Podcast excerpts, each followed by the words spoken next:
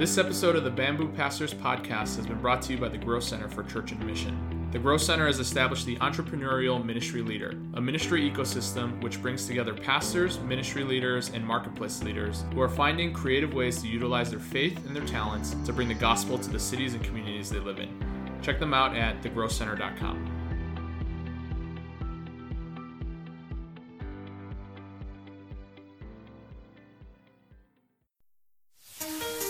Welcome to the Bamboo Pastors Podcast, a podcast that explores the joys and challenges of being an English speaking pastor in a Chinese church. I'm Jalen Chan, and I'm here with my co host, John Mon. Hey, everyone. Together, we host the Bamboo Pastors Podcast. We're glad that you're here with us. Come on in and have a seat at the table. Okay, welcome back to the Bamboo Pastors Podcast. I am John, and I'm here with my good friend and co host, Jalen. Jalen, it is always good to see you um, uh, to see you through the screen, I might add, because I think just this past week I was able to hang out and see you uh, a little bit since I was back home in Chicago. But, you know, in the three days since we last, no, actually, maybe more than that, five days since we last saw one another in person, how have you been? Uh, what's what's going on in the the Chan household? Yeah, we are now. We've just started basketball season for our oldest, and so he had his first game last night, which was fun. He's now the starting point guard for the JV team as a seventh grader, which is fun. And also for him, really scary. I think he's pretty undersized as a seventh grader. Like, for context, when I was a seventh grader, I wrestled in high school, in junior high, in middle school, and I was there was nobody else in my weight class because I was so small. I had to jump up a weight class. Mm. Um, but he's like that. Like he's got my genes for sure. So he's like really small for a seventh grader and he's very like tentative when he's on the court. And so I during the game, like I am I found myself like in my mind, I'm encouraging him, but I'm yelling at him to like oh, no. be strong with the ball, right? So I realize like I can quickly and easily become that dad that is like mm-hmm. Mm-hmm. getting on their child or getting on their son. So I am uh he has another game tonight. I need to dial that down a little bit. Mm-hmm. Um, but I'm thankful. Like after the game, we had a really good. He was he was in high spirits, even though they got crushed. Um, and you know, it was fun just to be, you know, just to watch him, and uh, it was exciting. And because it was his first game, we had our other four kids there watching. They were totally tuned out. They're like, "Oh no, this is not fun to watch." so, but it was it was good. Uh, we had a great time, and uh, but it's a busy season, you know, just with the mm-hmm. the oldest one in mm-hmm. basketball, and then our our the the the other two, the two next boys are doing volleyball in the park district right now. So we're just like shuttling kids back and forth and um, yeah, just lots of stuff going on, but it's a fun time. Uh, it's a, it's a, it's a fun week at our household. So yeah, uh, but it was great to see you last week.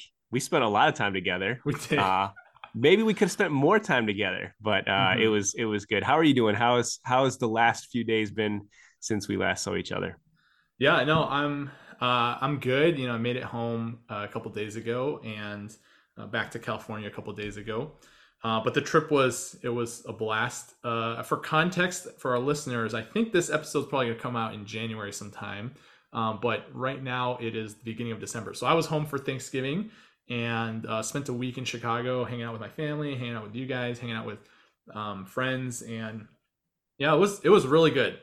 Um, a, a, few things. Like it was the first time my mom was home for Thanksgiving um, in right. like 10 years from Hong Kong. And um, so that was really good. Actually, I think she was home one time, but the one year she was back, I was in Hong Kong. And so um, just being able to do that together with my family was a real joy. And then another highlight for me was um, I actually went out to visit my old youth group in Wheaton and hung out with them Saturday night. And uh, I actually went to church the next day too there. And that was my first time back in three since my last day.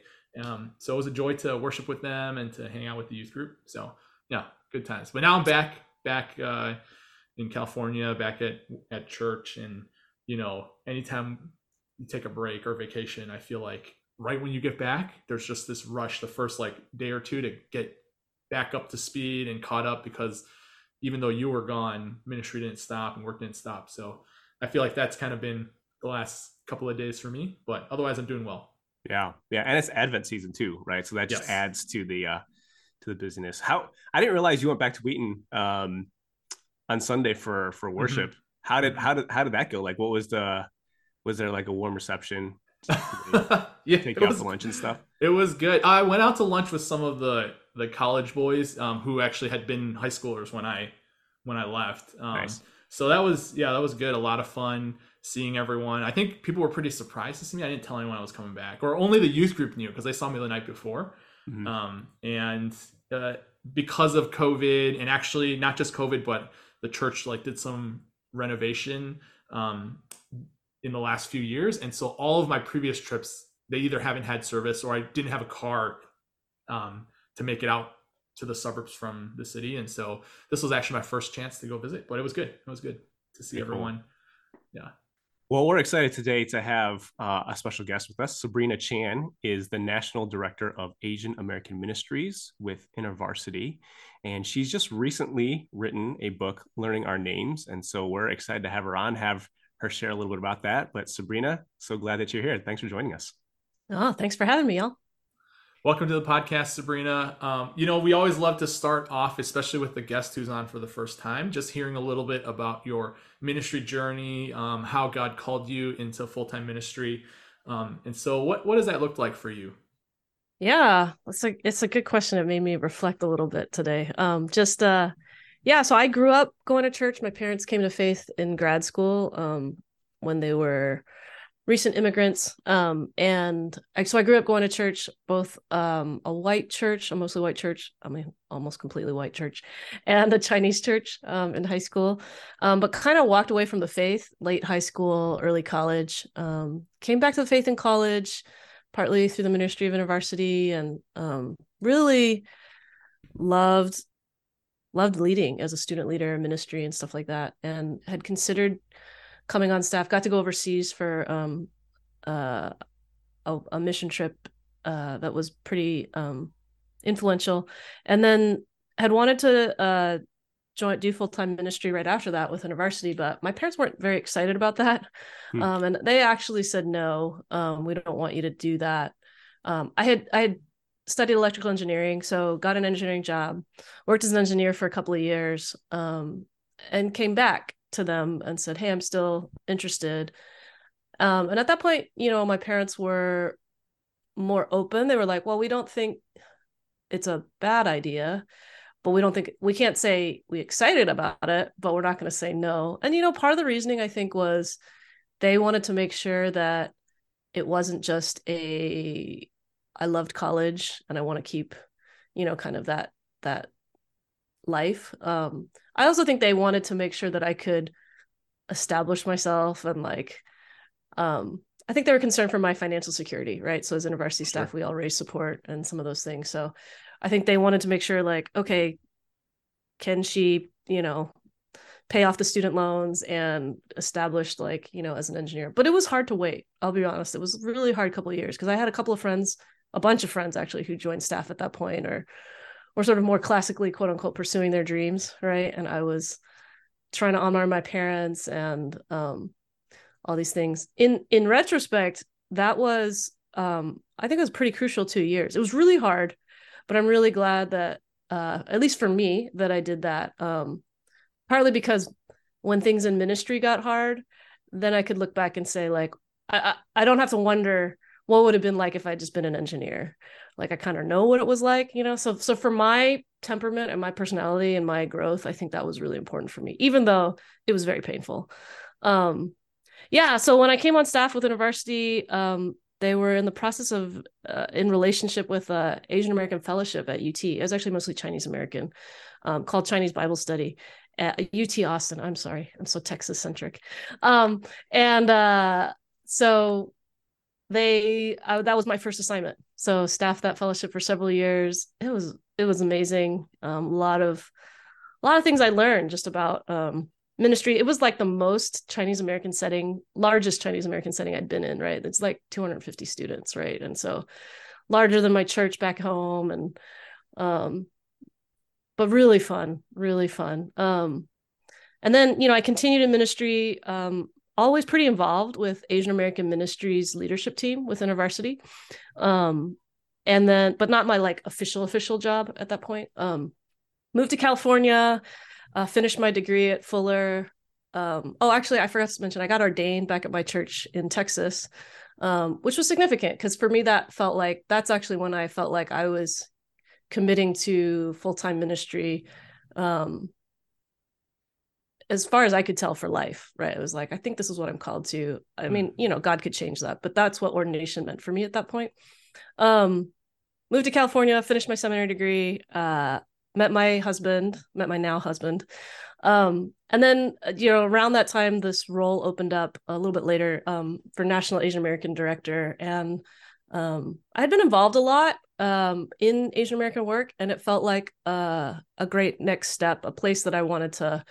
Um, I had hopes, had dreams for what I want to see Asian American ministries grow in. Um, so that's been about five years, um, which feels I don't know, I think pandemic time, right? Like mm-hmm. it's like confusing. I'm like, really? Has it been five years? Um, but it's been it's been a delight. It's been great. So I've been in ministry 21 years, I think, uh, mm. since I officially like joined full-time staff. Um, so that's yeah, that's just a little bit of like the the sketch. Yeah, we mentioned that you've recently uh, co-authored this book, Learning Our Names, and I would imagine that part of this part of the writing of this book comes from not just your experience but your hopes um, in in your role as the national mm. director for the Asian American Ministries. Could you share a little bit about your passion, your intent behind the book, uh, even where that the name "Learning Our Names" comes from? Yeah, yeah, yeah, yeah. No, that's great. Yeah. Um. Well, when I first took the role, it was like, you know, it's been uh, there was a book that came out in the '90s, late '90s, called uh, "Following Jesus Without Dishonoring Our Parents." Um, that uh, had been really helpful for me, especially actually around that uh, conversation with parents about like staff or engineering or you mm-hmm. know that stuff like that all that stuff was so helpful um but it'd been like 20 years and i was like oh it's about time like we should probably have a new book and that book was mostly written it was on all east asian writing team chinese korean japanese um and so i felt like oh it's time to have a new book and i think we need to you know have different voices to represent different aspects of Asian America. So it was pretty intentional to try and choose um, an Indian American, Hmong American, which is a, a Southeast Asian ethnicity, um, and then uh, Filipino American uh, friends mm. to write with me. Um, but yeah, some of the hopes I would say it was like, how do we help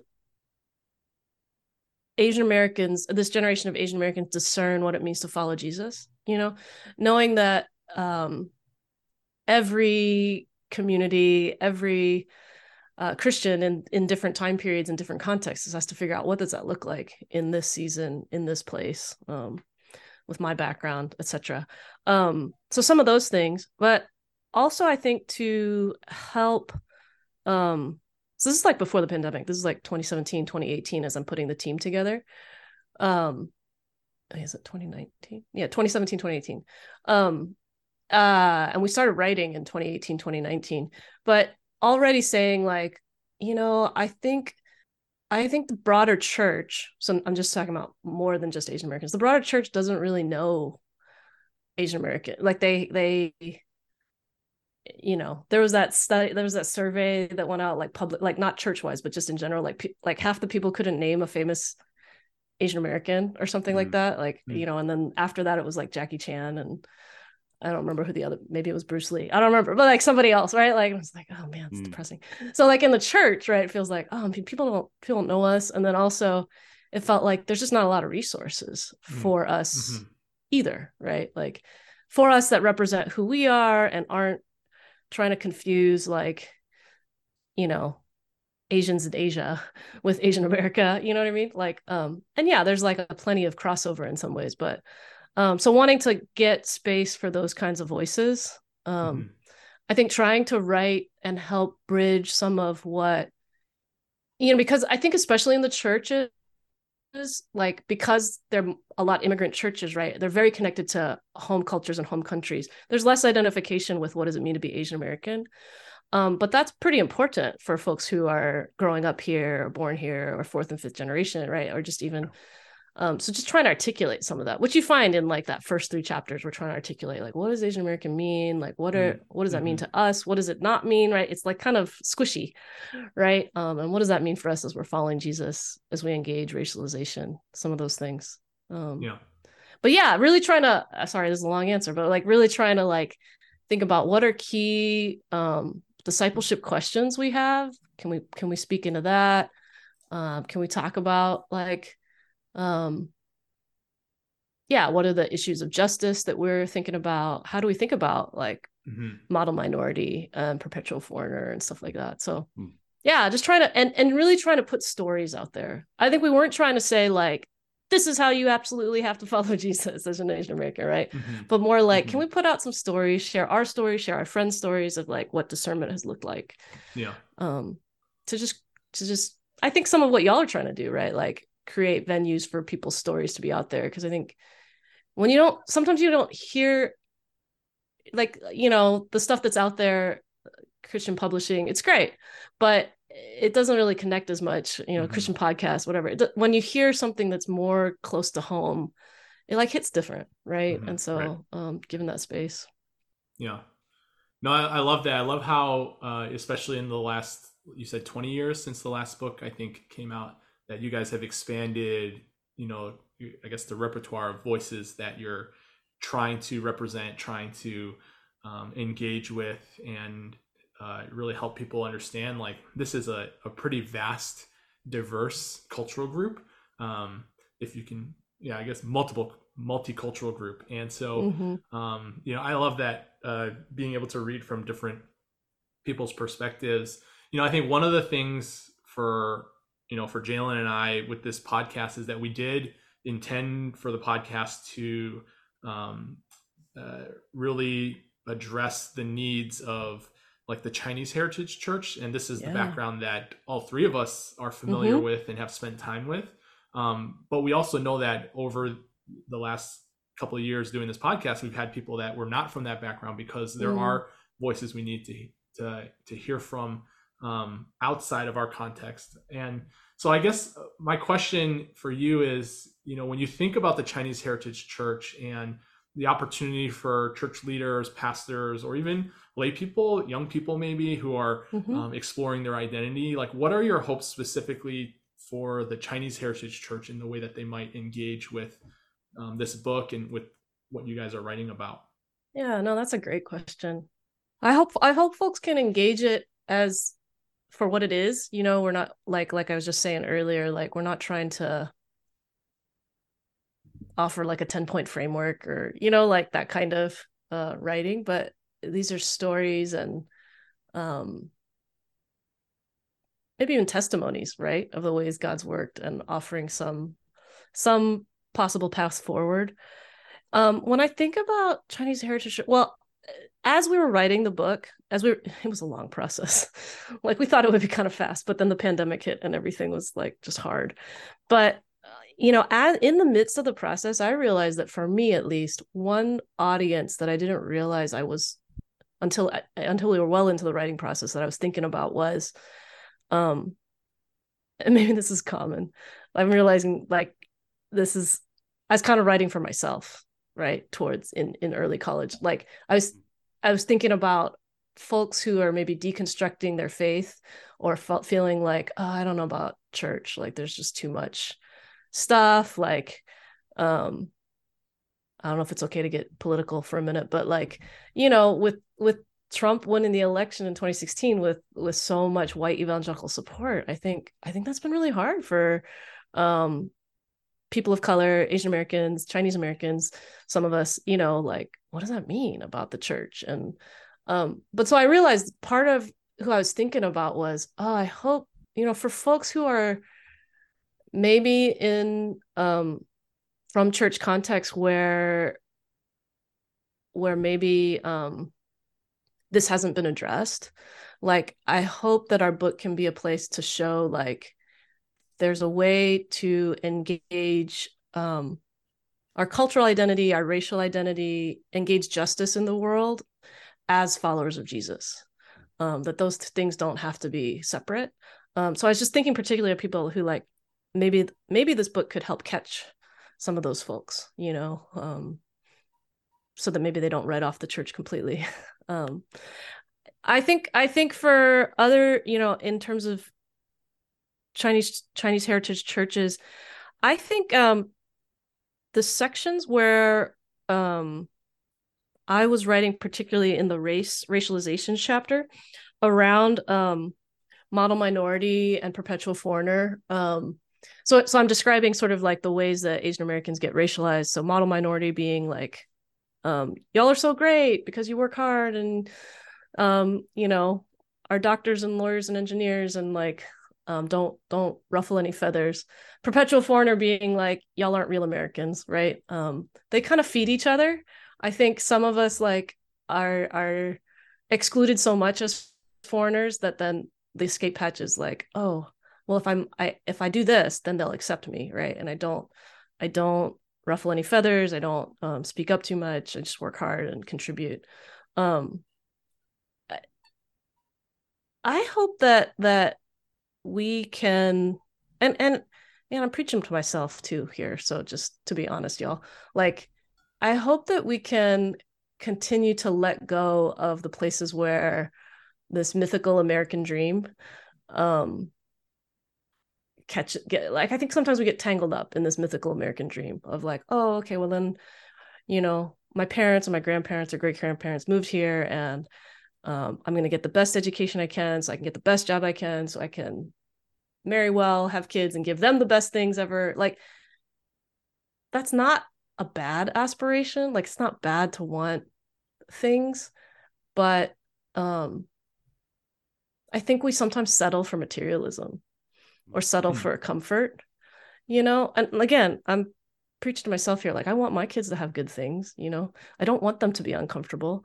Uh, well, actually, I want them to be a little uncomfortable. I want them to have to like work some. Like I've been thinking about that. I'm like, oh, you don't have to do as many chores as I did when I was a kid. I got to figure that out, you know. But that's different. That's just like you know, teaching kids stuff like that. But um, I think sometimes we settle for for a materialism or like a a, a comfort that um and we miss out i think on on what god's really invited us into in terms of like thinking about um civic engagement um thinking about um you know what god wants to do in our communities and and in our um in our churches yes but also in our schools and in our workplaces and in our um, cities um, yeah I, I, don't want us to miss out. That's not like a full as, as i'm talking about that i'm like i think that shows up in the book. I don't think there's like one chapter that really like goes after that completely but um that's a hope i have. Yeah.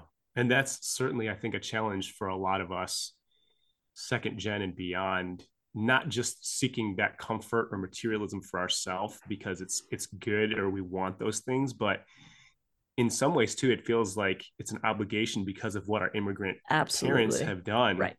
Right. We feel that we feel the burden of we've got to fulfill the dreams of our immigrant right. parents and right. so there's that obligation so yeah certainly it's it's multi-layered Absolutely. right and and it, it can easily become the the driving force of our lives it can be yeah. like you said it it can easily become an idol and that's something yeah. that i think as as church leaders in the chinese heritage church we need to be mindful of yeah um you know yeah you're right yeah in the way that we lead in the way that we you know preach and teach like we have to be i think i think it's important for us to be faithful in in pointing those things out and being prophetic in those ways to help mm-hmm. our congregations um, recognize those things and identify those things yeah yeah and, and i guess maybe one nuance to add would be like i'm not saying like you can't be an engineer and live in the suburbs and follow jesus that's not it at all mm-hmm. like right. um yeah like, i wouldn't have a church if that was right yeah that and, what i meant right because yeah. i was i think what i'm thinking is that as like i think you can do the same things but for different motivations you know what i mean mm-hmm. so it might look different on the outside right like so you know, people go into ministry all the time for the wrong reasons, right? Like they like, oh, I'm doing the good thing, but actually, like it's all of like how it looks on the outside or competition or whatever. Um, and you know, I think there are plenty of engineers you know, living in the suburbs. I'm just picking on that for a minute because I was an engineer, but like who are doing amazing things for God's kingdom with how they steward their finances, with how they mm. volunteer at their kids' school, with how they are like, you know, um, serving on the board of uh, whatever ministry or like, you know, like all these different things, you know. So I'm not trying to prescribe like, you know, everybody has to move overseas or or something like that. Like right. I, I I just want us to be thoughtful, you know, and yeah. and intentional. Yeah. Um, yeah. Hmm. Yeah, certainly. I think of, you know, there are several people in my own church who just came to mind, specifically mm. engineers living up here in the northern suburbs of Chicago. And I'm very grateful for their their sacrifice and their mm-hmm. and their commitment to the Lord. You know, it's it, it, like you said, it's not wrong for us to necessarily pursue those things. Right. Um, yeah. But if it becomes the, the thing, then it's the problem. Mm. Um, you know, one of the things that I think, you know, what drives a lot of the immigration is is that pursuit of the American dream. Mm. Uh, in chapter ten uh, of this book, you you you you note that Asian Americans are the fastest growing racial group in the United States, um, and with that means it's a huge mission field right here in our backyards, yeah. um, in a lot of our cities and a lot of our suburbs now too. What specific opportunities and gifts do you think Chinese heritage churches have in reaching the lost with the gospel specifically, you know, distinctly as Chinese heritage churches? Yeah, that's a great question. I mean, yeah, I, I don't know if y'all experienced this growing up in, I don't know if y'all grew up in church, but growing up in church, I kind of knew there was like the church Chinese American kids and then the kids at Chinese school that I knew didn't, I didn't see at church, you know what I mean? Or I would see them mm. at like the OCA event or like Chinese New Year thing or whatever. Um, but because I only knew so many, um, I knew more of the church kids. And then even going to college and becoming part of fellowships and stuff like that, like there were a lot of Chinese American Christians. But um, actually, 52% of Chinese Americans would consider themselves religious nones. So they don't subscribe to any religion. So that doesn't even count Buddhists, Taoists, you know, other other faiths. Um, more than half. So I'm I'm pulling from um, oh, I forgot his co-author, but Dr. Russell Jeung co-authored a book with oh, I can't think of who it is, but it's called. Now, see, I can't even think of the name of the book. Family. Ah, I'm gonna have to look this up later so you can note it. Is it like family sacrifices? Anyway, they did a study on Chinese Americans and religion, which actually I would recommend if you haven't seen it. Um, but that's the statistic from there. I and I feel like um yeah the things we offer i mean like you know cultural cultural proximity is huge right so even if it's not chinese american communities there's other asian american communities that um i think proximity right like just yeah. helps yeah. um understanding communal nature understanding like immigrant experiences um i do think it's hard sometimes to cross those language and cultural barriers too right because some of we we also have baggage from asia right like mm. there's there's real stuff there um but i think that's where if our churches could help bridge those things that's a really powerful witness right that's a mm. an amazing thing so i think in one part of the book i might talk about like yeah what if what if there were um connections across communities right so like what if like um chinese church uh, youth group connected with another uh, church, another ethnic church's community youth group. Um, but even like, you know, what if because uh, Chinese Americans, we have a long history of being in the United States. Like, are there ways we could help um, smaller communities that are newer? You know, mm. um, connecting with smaller, um, whether it's churches or just even like uh, the refugee work that happens in different communities. I've wondered about that. I I, I mm. haven't been as connected to Chinese churches more um, as closely more recently, but I've wondered like, oh, could we could we connect with um, you know, there's different organizations that help um, bring refu- help find refugees places to live and all that kind of stuff. Like that, those would be amazing places of of connection. Um, I think on the broader scheme of things, um, some of what I was just talking about are um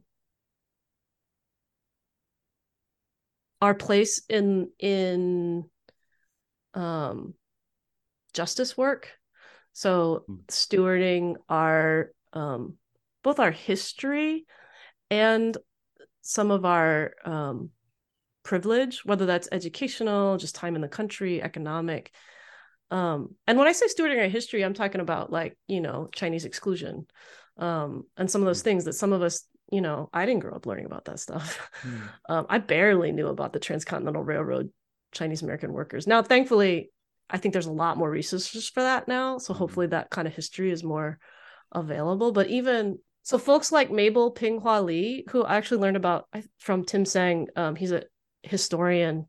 Um, she was a she fought for women's voting rights in New York City and was a Christian and actually has like a post office named after her in Chinatown, I think, um, which is really cool. But like, so we have a lot of history actually that um, I think being for me being second generation, you know, my parents weren't as connected to the history, um, but I think as I've you know learned more and thought more about racialization and some of those things, I think owning that history and and and um being able to steward that i think i think that would it would be amazing to see to see us um to see us engage that more. A few years ago um in san francisco uh some of the university staff mostly chinese yeah chinese americans for the most part hosted what we call the sf chinatown program. So invited chinese american students to spend a week in chinatown uh, in sf and had based on the connections of those staff to different um, historic uh, Chinese American organizations and churches, and just learned a lot about like um, history, but also like what are the current issues. Um, we talked a lot about the. They got a chance to sort of see the single SROs. Is it single occupancy? Single, Single resident occupant? act. Yeah. Yeah, yeah, yeah, yeah. I was like, what's that word? Where you can stick your hand out and touch both sides Right. and like so many people live in them but that's like the, the affordable place to live so it so it was a lot of like connecting some of those things so they've actually run programs like that now in houston and st louis through some university staff in those different places. Obviously they're different. They're not as historic.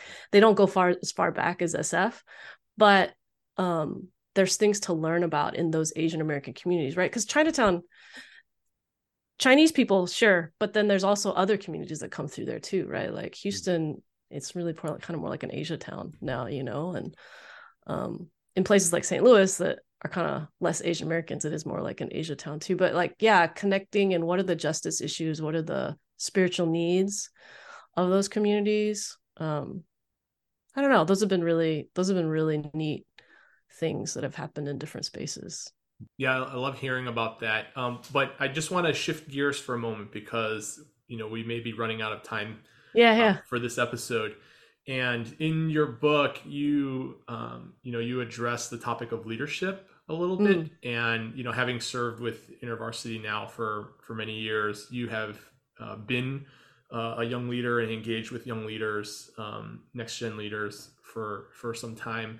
So, what are some ways that you know um, churches, especially Chinese heritage churches, can really empower young leaders? Um, and then maybe if you could just talk a little bit about just the topic of next generation leadership. When you say young leaders, do you mean like uh what what age range are you talking about? Uh, in my capacity now at church, that's basically anyone from like 12 to 30. But Yeah, I think, yeah. That's yeah, great. it could be could be anything. Oh, that's helpful. Yeah, because that's what I was thinking of. I was like, oh, I think it starts young actually. Like there's Mhm. ways to like empower our young people, like like you're describing, like middle school, high school, like to let to let people try stuff that that that might be outside, you know, the the older leaders' comfort zone a little bit, but trying to let folks um try some things and help it like help it succeed right? Help help if it's an event or if it's a thing like um but i think that you know and and and to help shape it right? Like i'm not saying like let everybody do whatever they want or whatever but i think those opportunities for someone to try something that's their idea that even if it gets shaped in community and like with a couple other people like the idea gets better and better those kinds of things are are really formative and and is what I think encourages folks to keep trying stuff, you know, like um because God is very creative, right? And maybe there's something new God wants to do in this season that might be now, of course, the older leaders often know, oh, we tried that. You know, we tried that before and you know, it didn't work. Sometimes we can be a wet blanket. I've been that before. Like we tried that before. But but but you know, maybe it didn't work for X, Y, or Z reasons, and maybe it's a different day. I think you can still bring the, oh, we tried that. Here are some of the things we learned. What do you think we should, you know, do in that? Mm-hmm. I think that's huge.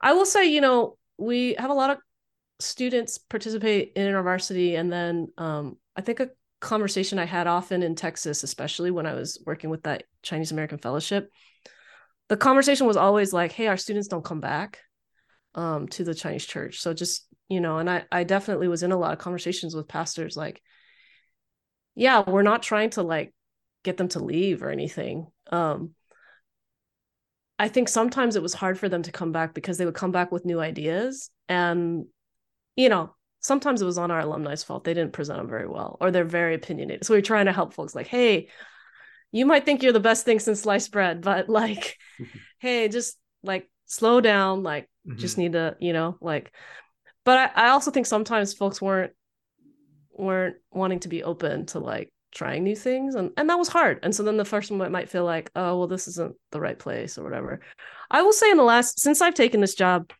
and worked with more staff and students like there's a i would say there's a um stronger value for us as campus ministers in AAM in Asian American Ministries and InterVarsity in connecting with um, immigrant churches and connecting with Chinese heritage churches. Like I wonder if there was a season in like Asian American church parachurch world where some parachurch folks felt like, oh well, we we're doing it better, or we don't want to be, you know, like that kind of rebellious teenage stage. But I feel like, at least what I can speak for, it, it, we're at a stage where like, no, there's actually a lot we really value and are grateful for, and we want to be more connected. We might not always know how to be, so I think that's a challenge. Um, mm. That's from where I sit. That's that's a challenge. Like, um, but but we want to be and so i think we're trying to take steps into like what does that look like? Like because because we do. I, I actually that's my dream. That's one of my hopes is like that more of our alumni would go back to um their home churches or or chinese mm-hmm. heritage churches in their new cities. I'm, I'm speaking specifically about chinese american alumni and stuff. Um i do think just to name i do think sometimes um churches that have a more conservative stance on women in leadership will have a hard time with that um because you know mm. that is limiting so you know whatever the church's stance is on that i think figuring out how to empower women um, and hmm. men but um, i think that's a that's a dynamic that has to be paid attention to for sure yeah i think that you know the, when you mentioned allowing especially young leaders to fail that's something that as chinese heritage churches we're so averse to yeah right we're so conditioned to like we're allergic to failure and anytime mm. something remotely fails or doesn't go through the way we want to we want to brush it under the rug and just keep mm. moving on mm. but i think mm. you're right like especially in chinese heritage churches especially for leaders we have to be willing to allow those spaces of learning and failure to happen so that our young leaders can be empowered so they can learn from those things that's mm-hmm. if we're mm-hmm. honest with ourselves that's how we learned right and so yeah. if we can if we can help our younger leaders um, uh, to explore that um, you know grieve with them but then also help them uh, pick back up and and find that there's incredible grace you know yeah. from the lord and from his people in a chinese heritage church that's so helpful for for our young leaders. Yeah, no, I totally agree. Well, that requires vulnerability on our part too, right? To be able yeah. to share those stories of things that we like failed at or mm. um but you know, sometimes we don't want to revisit. Right. right. Um, yeah. but yeah. Well, Sabrina, thank you so much for your time with us. The last question that we always ask is uh, what is one piece of advice or encouragement that you would give to someone that's currently serving in the Chinese Heritage Church? Yeah, I I love that question. Um I think it's just encouragement. Um I feel like I mean I love what y'all are doing in terms of trying to provide conversation and resource and just like hey, we're in it too via this podcast. Um because you know, in the different opportunities I've had to connect with uh, Chinese Heritage Church pastors, whether that's Virginia, Texas, California, um, I do feel like sometimes it can be pretty lonely, you know, and um, so I I think my encouragement is just like, thank you, you know, thank you for the work you're doing. Um, I know sometimes it probably feels like is this working? Or you know I, I i've thought about that before about my um youth group leaders back at my um chinese church in richmond um when i was in high school you know like when i went away to college like i don't know if they knew i was running away from the faith. Um but at one point you know if they knew that they could probably be like oh man did that work? You know what i mean? Like was our investment worth it at any you know or whatever? But i think i look back now i actually just was at that church earlier this fall um, since we moved back to Richmond. And yeah, there was something special about being there. And like, I'm like, of just like being in that same room where we did like youth group stuff or where I first led worship or just like, you know, and I'm sure I was not a good worship leader. You know what I mean? I don't even lead worship anymore, y'all. It's like too worship leading has gone like way infinitely harder, I feel like, since mm. since the 90s. But like they let me try stuff, right? They let me try stuff. They um I remember I got to lead my first Bible study there when I was like uh in college and like you know I just am grateful um for their investment um their investment in me um yeah so it's kind of like just encouragement of like yeah I know I know sometimes it's like week in week out it can be kind of challenging like what are we going to do or like this event didn't work or whatever but like I think I think um whether folks are able to see it then or later, they appreciate the investment and God does something with that mm. investment. God does something with those prayers that are prayed, you know. I don't know how that all works, right? I'm not God, but I believe God does something with that. So mm. I'm just grateful. Yeah, absolutely. That's a that's a good word. Sabrina, we really appreciate just you coming on the podcast with us and sharing your wisdom and um, and hanging out with us today. Uh, you know, for our listeners, we just want to make sure that they get the the name of your book, um, and we oh, would just yeah. encourage them to check it out. So it's learning our names on uh, Asian American Christians on identity, relationships, and vocation. So, yeah, thank you for hanging out with us today, and uh, we just we're praying that uh, for your ministry with InterVarsity and um, just in the kingdom. So, thank you. Thanks. Thanks, Sabrina.